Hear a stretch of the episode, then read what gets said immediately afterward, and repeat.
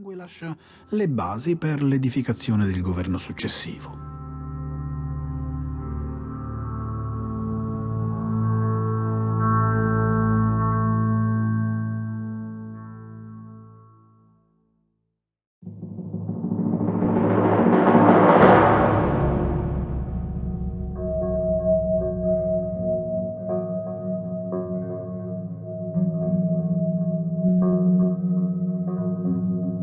Ma è nel Principato nuovo che si presentano le difficoltà, le quali derivano dal fatto che gli uomini mutano volentieri Signore, credendo di migliorare e questo convincimento fa loro impugnare le armi contro di Lui, ma si ingannano, perché vedono poi per esperienza che sono peggiorati, il che dipende da un'altra necessità naturale che deriva dalla nuova conquista stessa così che tu hai nemici tutti quelli che hai offeso occupando quel principato e non puoi mantenere amici quelli che ti hanno favorito, non potendoli tu soddisfare nel modo che essi si erano aspettati e neppure potendo tu usare contro di loro medicine forti, essendo tu loro obbligato.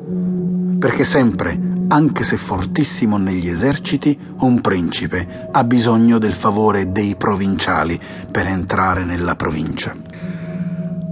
Le difficoltà si presentano quando si conquistano stati diversi per costumi e ordinamenti, per cui per conservarli occorre gran fortuna e grandi abilità. Uno dei rimedi più efficaci sarebbe che la persona che li conquista vi andasse ad abitare. Ciò renderebbe più sicuro e durevole il possesso, come hanno fatto i turchi con la Grecia. Abitandovi infatti si vedono nascere i disordini e vi si può presto rimediare. Se non vi si abita, se ne ha notizia quando ormai sono grandi e non vi è più rimedio. Un altro mezzo efficace consiste nel creare in uno o due luoghi delle colonie che costituiscano quasi una presenza di quello Stato. È necessario infatti o fare questo o tenervi molta gente d'armi. Le colonie infatti si possono tenere con poca spesa, offendendo soltanto coloro ai quali si tolgono i campi e le case per darle ai nuovi abitanti. Ed essendo queste persone offese, povere e disperse, non potranno mai nuocere, tutti gli altri rimangono senza offesa e quindi dovrebbero stare tranquilli, ben attenti anche a non sbagliare per timore che non accada a loro come a quelli che sono stati spogliati dei loro beni. Concludo che queste colonie non costano, sono più fedeli, offendono meno e gli offesi non possono nuocere essendo poveri e dispersi come si è detto.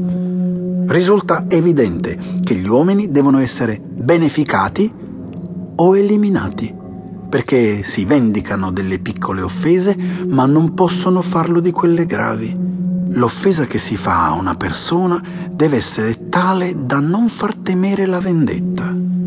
Se però Invece di creare delle colonie si vuol mandare gente d'armi, si spende assai di più, dovendo investire nel controllo tutte le entrate di quello Stato, così che non c'è guadagno e inoltre si offende molto di più perché tutto lo Stato diventa una caserma.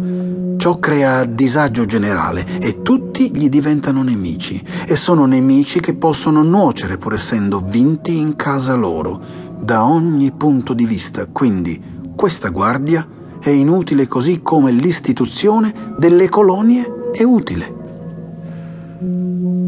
Chi si trova in una nuova provincia deve farsi capo e difensore dei vicini meno potenti, far cercare di indebolirne i potenti, evitare che vi entri un forestiero potente come lui.